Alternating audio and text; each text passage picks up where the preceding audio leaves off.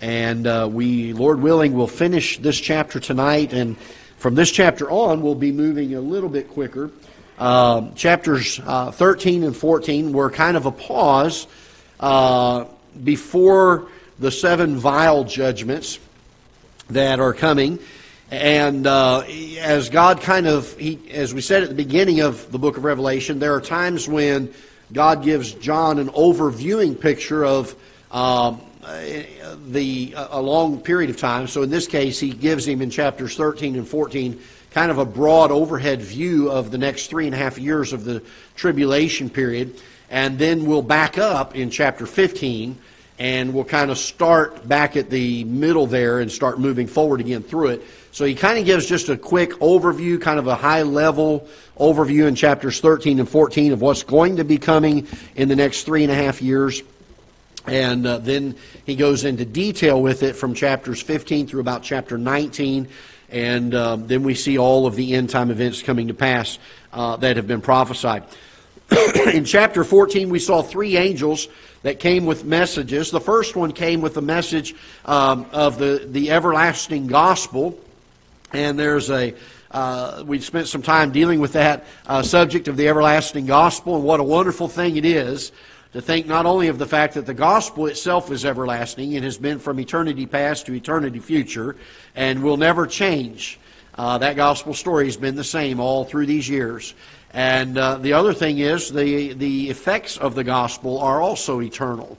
And uh, how wonderful that is. And so he, he preaches uh, the everlasting gospel, but in, in his preaching, he also offers a word uh, of warning that God's judgment is coming. And so while he does preach to the inhabitants of the earth about the everlasting gospel, it's kind of God's last um, chance that he's giving, the last uh, bit of mercy that he's extending to folks to come to him and to, uh, to uh, trust him as their Savior during this time period. The second angel comes and he deals with uh, the, what the Bible refers to here as Babylon.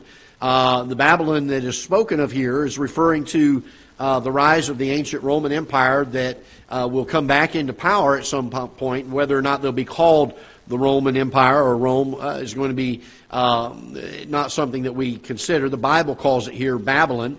We know that in that there will be a political rise, but there will also be a spiritual rise, and we believe that uh, the Babylon that is spoken of here in chapter 14 spiritually is the the religious um, uh, result, if you will, from the Roman Empire, which would be uh, the Catholic Church. Uh, for years, it has been called uh, the Holy Roman Empire, and uh, in history, that's what it was referred to, and which is interesting because it really was neither Roman nor an empire, nor was it Christian and it wasn't certainly holy. Uh, there was, if you look at times of the Inquisition, you see the corruptness of it and uh, how difficult things were for Christians that trusted uh, in the Lord. And so we find that there's going to be a rise of this Babylon again, uh, and that's what the second angel uh, decrees. He talks about the, the Babylon uh, being a great city full of riches and power and influence.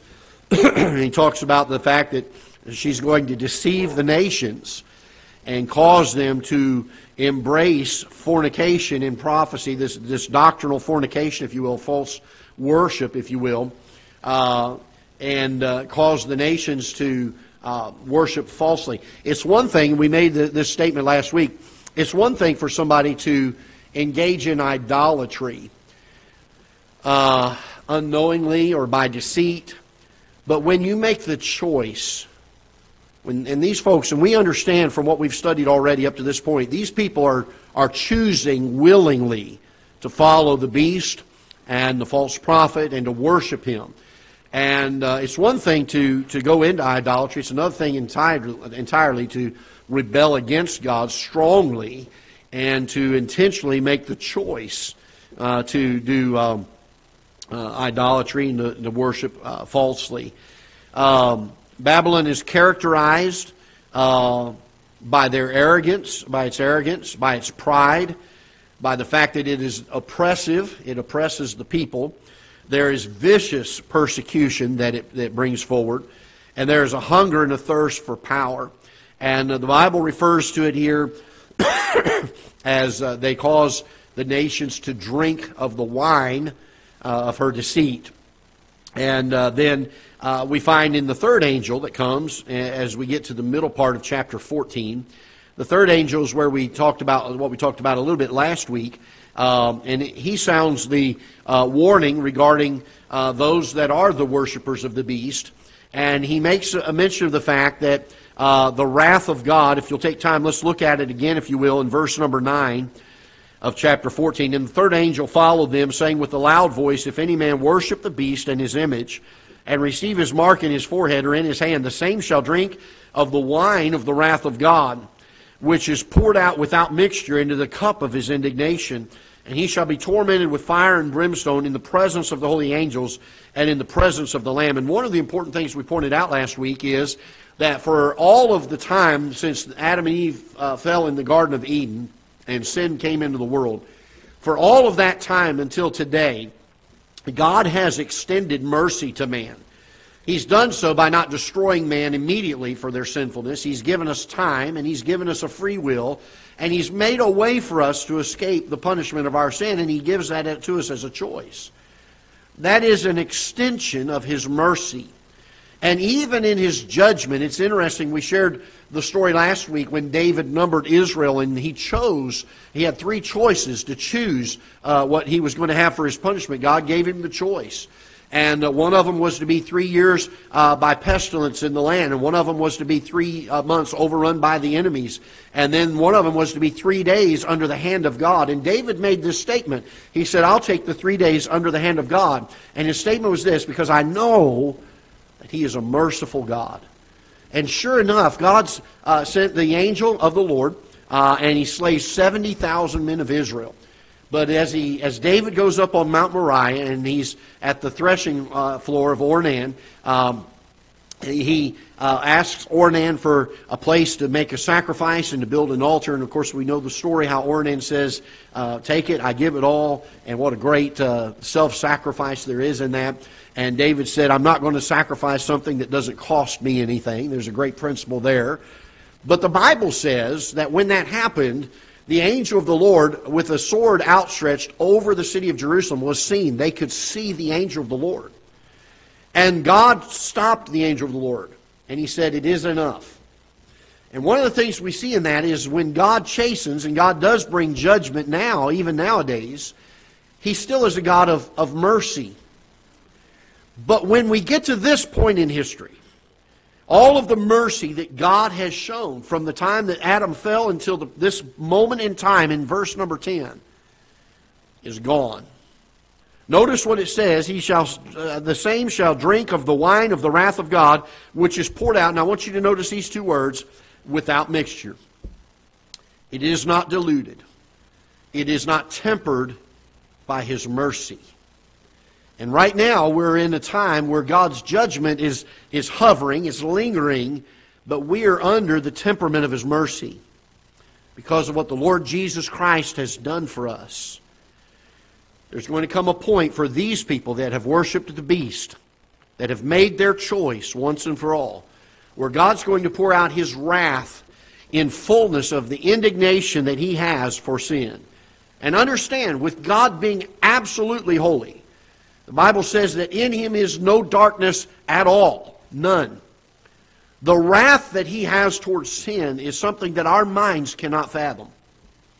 And for his wrath to be poured out without mixture, uh, we cannot comprehend. I don't know that John, even as well as he has written this, there are things that God, even in this, in this time of revelation to John, there are times that God says, don't write that.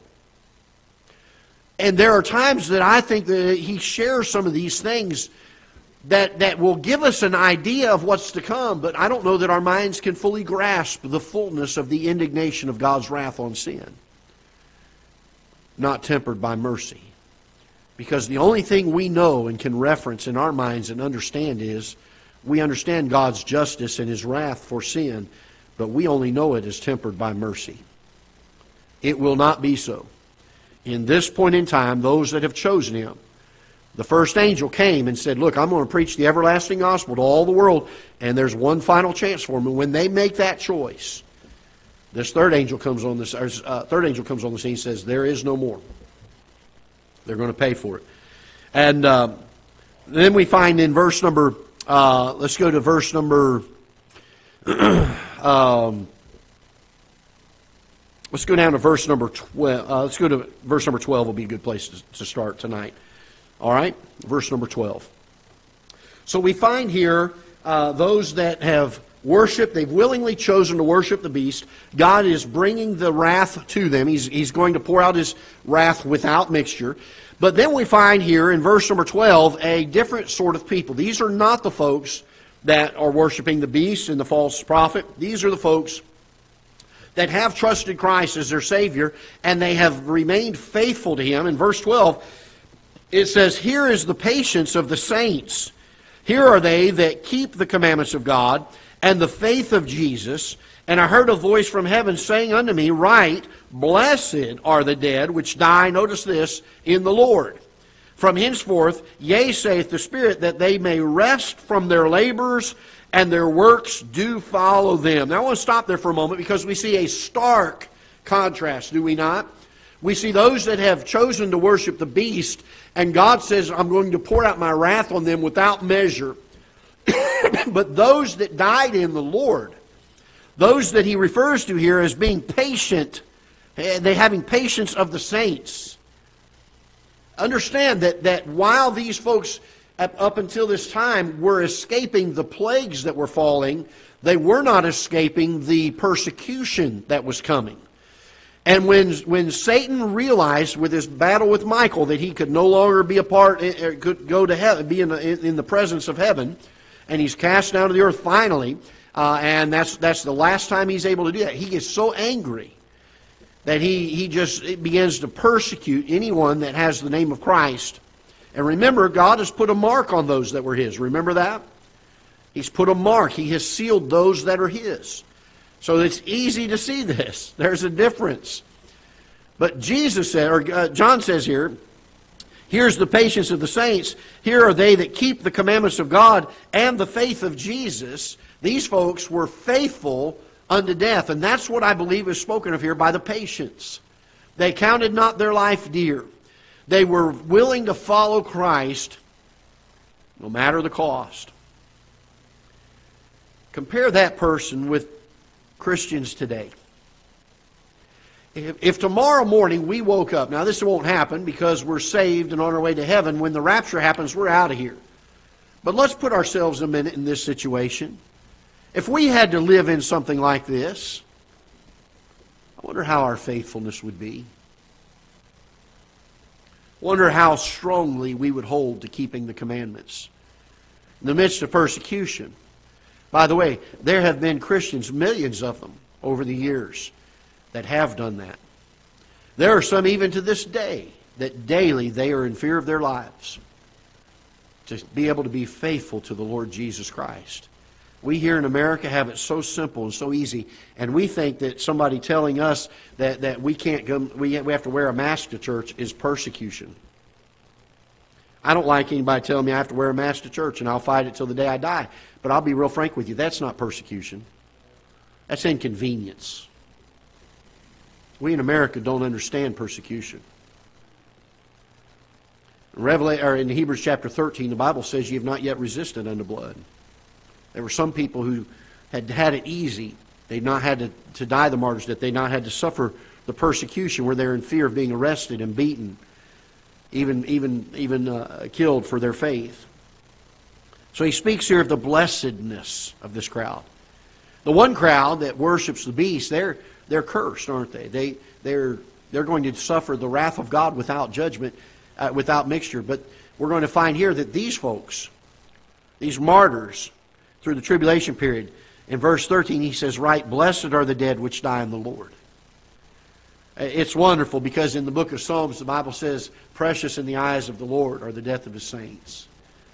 And there's a wonderful picture coming here as he says, From henceforth, yea, saith the Spirit, that they may rest from their labors. This resting is the, the turmoil of living in a sinful world, and certainly for these martyrs, a rest from the persecution that was coming. And it says this that their works do follow them. Can I encourage us in this tonight? It's not just those uh, in the tribulation period whose works will follow them, but the works that we do for Christ in this world will follow us. They are eternal works. They are works that will last through eternity. They are things that we do to share the gospel with other people that have eternal effects, and our works will follow us. I'm thankful that I don't get judged for my sin. Now that I've trusted Christ as my Savior and I've got that matter settled, I am no longer under the judgment of sin in my life with regards to whether I get to spend eternity in heaven or hell. But I am judged for my works. One day I'm going to stand and I'm going to watch as every work I've done since the moment I've got saved is going to be tried by fire. And some of them are going to burn and there's going to be a loss of reward. And some of them are going to come out shining, and I'll have rewards for them. Our works follow us. By the way, that ought to be a motivating factor for us to be faithful in this life. I'm amazed at how many Christians think, well, I'm not perfect. I'm sinful flesh, and so there's no use in trying. I'm not going to be able to do any better than this until I get to heaven. No, the truth is, we can labor, we can grow, we can become closer to the Lord, and we can daily walk with Him. We can daily work on our testimony. We can daily work on living right. And there ought to be a growth in the Christian life. Our works do follow us. And notice in verse 14, John says, And I looked, and behold, a white cloud. And upon the cloud one sat un- like unto the capital S Son of Man. Who do you think this is? This is Jesus, isn't it? I'll tell you what, what a wonderful description here. He says, I looked and behold a white cloud. Upon the cloud, one set like unto the Son of Man, having on his head a golden crown, and in his hand a sharp sickle. He is the King of the saints. He's the one that will rule and reign during the millennial reign. But he is also one who is going to bring judgment to the world. And he sits here with the sickle in his hand. He is the King of kings, and he is the Lord of lords, and he has every right to bring judgment. And another angel came out of the temple. Now, this is not speaking of the temple in Jerusalem. This is speaking of the temple that is in heaven. We're going to see that in just a moment. Crying with a loud voice to him that sat on the cloud, Thrust in thy sickle and reap, for the time is come for thee to reap, for the harvest of the earth is ripe. So we see some, some pictures here that are given. Uh, the analogy that John uses, or the word picture that he uses, is that of a harvest. And so we find here that the reaper, the one that's going to do the reaping, is none other than the Lord Jesus Christ himself. And then we find uh, that uh, the harvest that is spoken of here is referring to the Gentile nations because this harvesting is a judgment of, of sin. And we're going to see that as we read down through here. And so this harvest is uh, looking forward to uh, the Battle of Armageddon. The next three and a half years, there's going to be a harvesting that God's going to do, this, this sickle judgment here uh, that's going to take place till the last three and a half years. Now, notice what he says here as we continue to see kind of this last little bit of the broad overview before we get into uh, specifically the seven vial judgments.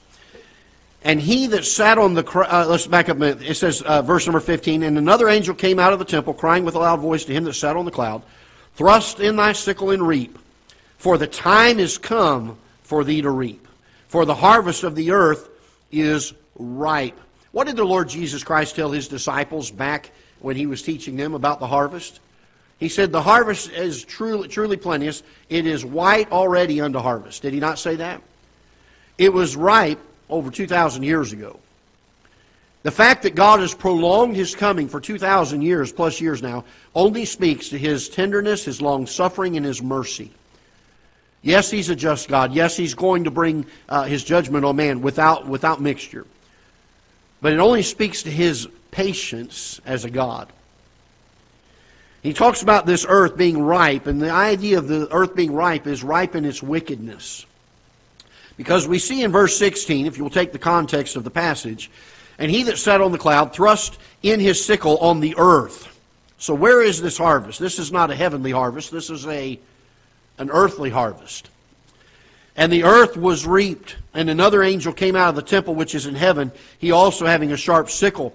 And another angel came out from the altar which had power over fire, and cried with a loud voice to him that had the sharp sickle, saying, Thrust in thy sharp sickle, and gather the clusters of the vine of the earth, for her grapes are fully ripe. These are not the vines that John speaks of when he quotes the Lord Jesus Christ, where he says, I am the vine and ye are the branches. This is a different vine. This is a vine of the earth. And the Bible says, And the angel thrust in his sickle into the earth and gathered the vine out of the earth and cast it. This is how we know it's the sinfulness that God is bringing judgment upon. He cast it into the great winepress of the wrath of God. And the winepress was trodden without the city, and blood came out of the winepress. Again, speaking prophetically here of the end of the three and a half years of the, this last three and a half years of the Battle of Armageddon is to come yet. And he says that the blood came out of the winepress, even to the horses' bridles, by the space of a thousand and six hundred furlongs. That is, if you do your math, that is sixteen hundred furlongs. A furlong is about an eighth of a mile. If you use an eighth of a mile to use a present day measurement so we can get an idea of it, a furlong is about an eighth of a mile. If you do the math on that, that's 200 miles of blood, not just laying on the ground, but as deep as the bridle on a horse. Could you imagine the blood flowing that deep for that many miles? when the Bible says that his wrath is coming without mixture. I don't know if our minds can really fathom the, the, the, the, immensity of this judgment. The full anger and wrath of God towards sin is being poured out without mercy. You say, well, isn't he a merciful God? Absolutely, he is. That's why he sent the first angel to preach the everlasting gospel. By the way, that's why he has sent you and I into all the world to preach the gospel because he's a merciful God. By the time he gets to this point, the mercy is over and the time of judgment has come. I'm thankful we have a loving God. I'm thankful we have a merciful God. I'm thankful that God gives every single person the opportunity to trust Him as their Savior. It is their choice. He's not going to force them to do it. He's not going to make them do it. But if they choose wrongly, the mercy is over and the judgment comes. You say, Pastor, that's such a harsh message. But God, being who He is, must be a just God. There has to be a payment for sin, or else Christ died in vain. As we get to verse chapter 15, we see the beginnings, if you will, of God lining up the seven vial judgments. 15, chapter 15 is a fairly short chapter. We're going to take a few moments to try to go through it, and maybe we can make it through eight verses in the next, I don't know, probably five or seven minutes here. And I saw another sign in heaven, great and marvelous. Seven angels. so, uh, again, remember this chapters 14, uh, 13 and 14, kind of a high level overview of the next three and a half years. Chapter 15, he's backing up now. He's saying, okay, here's where it starts, the beginning of the three and a half years. And I saw another sign in heaven, great and marvelous, seven angels having the seven last plagues. For in them is filled up the wrath of God. What a statement. And these angels, the Bible says, is filled up the wrath of God. His wrath is full. And I saw, as it were, a sea of glass with fire, mingled with fire, and them that had gotten the victory over the beast and over his image and over his mark and over the number of his name stand on the sea of glass, having the harps of God. I cannot say this definitively. I'll tell you what I believe this is speaking of here. I do believe it is speaking again of the martyrs that have died during the tribulation period. They're standing on a sea of glass, indicating that they are at peace, but it is mingled with fire. But I want you to notice that they're standing there. They've overcome the beast. They've overcome his image. They've overcome his mark. They've overcome the number of his name. And they have harps of God. What a great reward. As the, verse number three, I want you to notice what they're doing. They, and they sing the song of Moses, the servant of God, and the song of the Lamb, saying, Great and marvelous are thy works, Lord God Almighty. Just and true are thy ways, thou King of saints. Who shall not fear thee, O Lord, and glorify thy name? For thou only art holy. For all nations shall come and worship before thee, for thy judgments are made manifest. Now, can I encourage us to read that carefully and slowly when we get some time this week and think and ponder on these things? These are, these are talking about the reality as, as it begins to come into their minds and they, it dawns on them the fullness of who God is. Our minds cannot fathom that right now. I, I hope when we get to heaven we can understand the fullness of God. I think there is so much more to know of Him than we know at this point. And I don't like when people uh, tell me, well, you praise the Lord too much. You just spend too much time talking about Him. Is that even possible? I mean, think about what these martyrs are doing. They have paid the price. They did not hold their lives dear so that they could remain faithful and true to God. And God delivers them. And they're standing on the sea of glass and they have the harps of God, and all they can do is sing. And they sing this song that says, Great and marvelous are thy works, Lord God Almighty. Recognition of Him.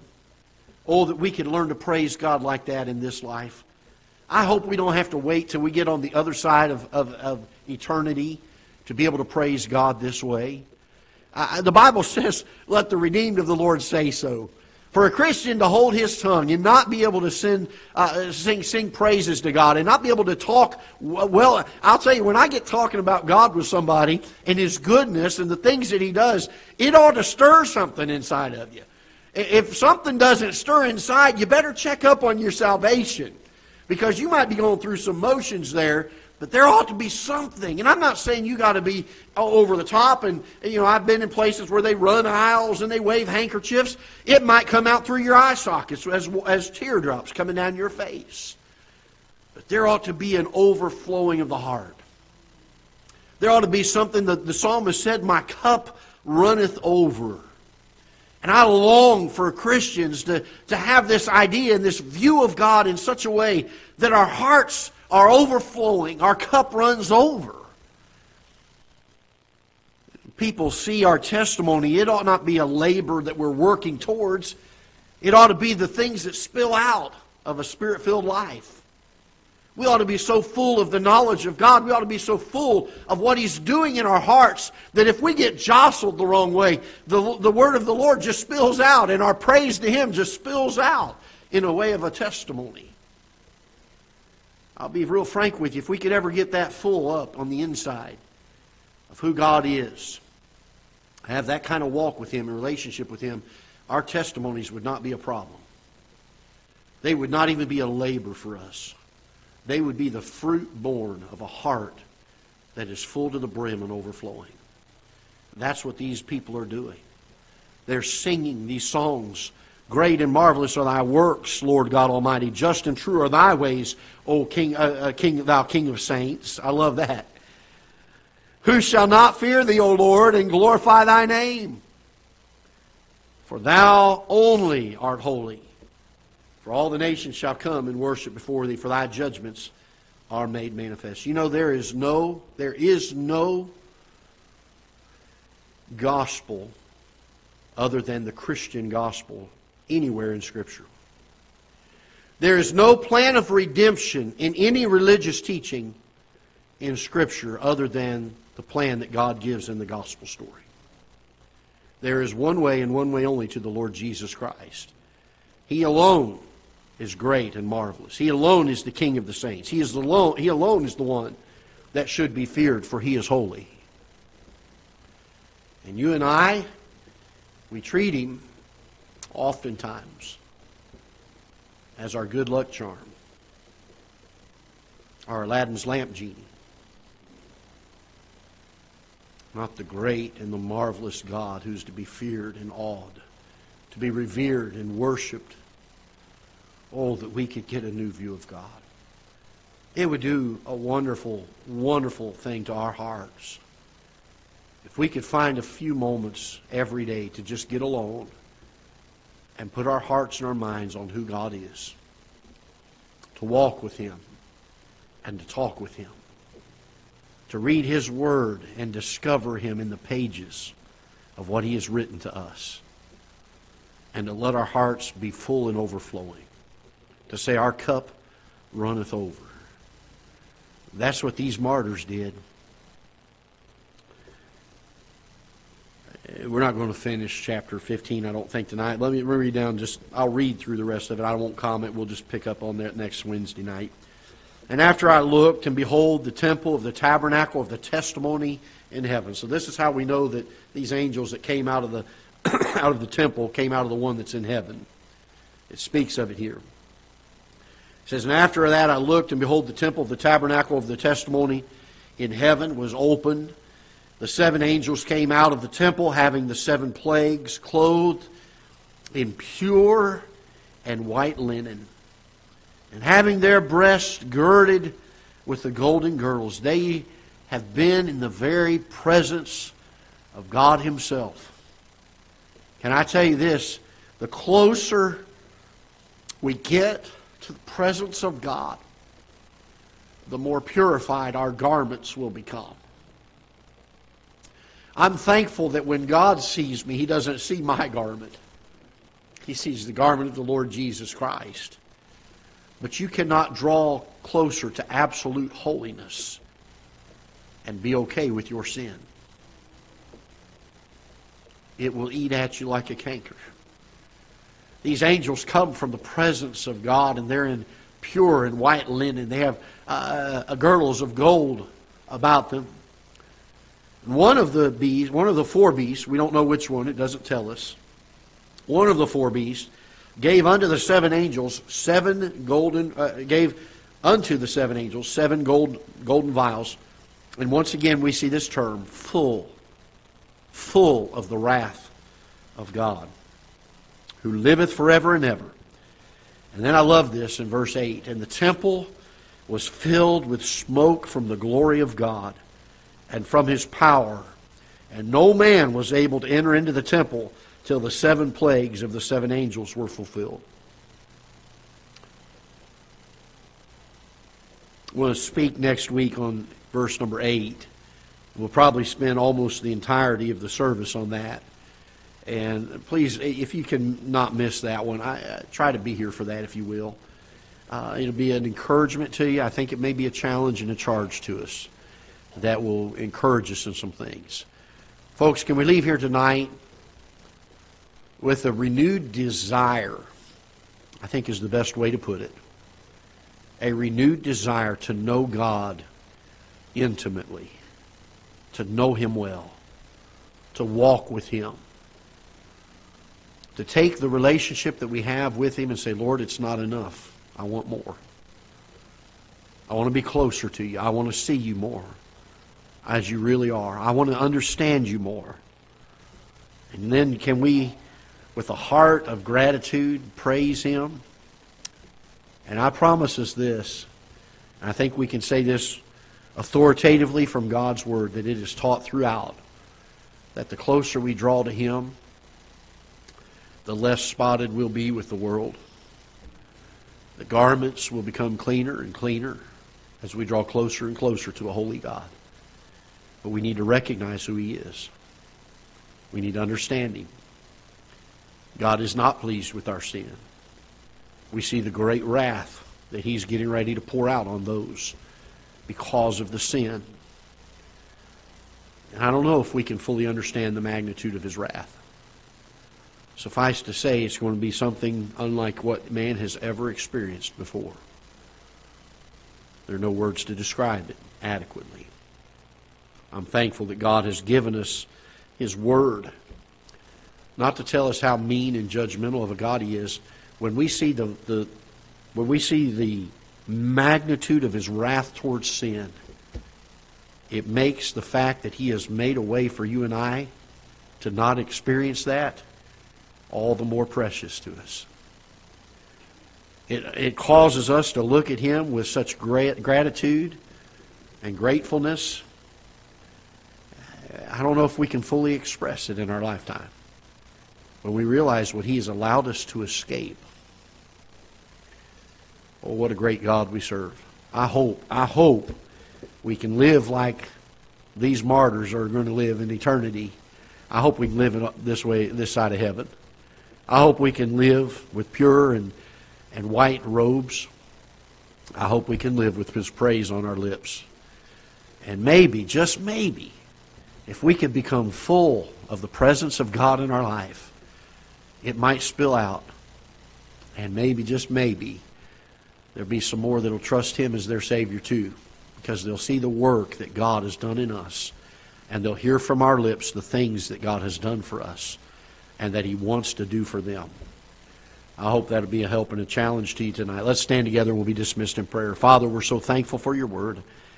And Lord, while we didn't quite finish all that I would have liked to have gotten to tonight, I believe that it's what you had for this evening. Lord, help us. Help us to have a little better understanding. That we would live day by day with eternity in view. To understand some of your magnitude.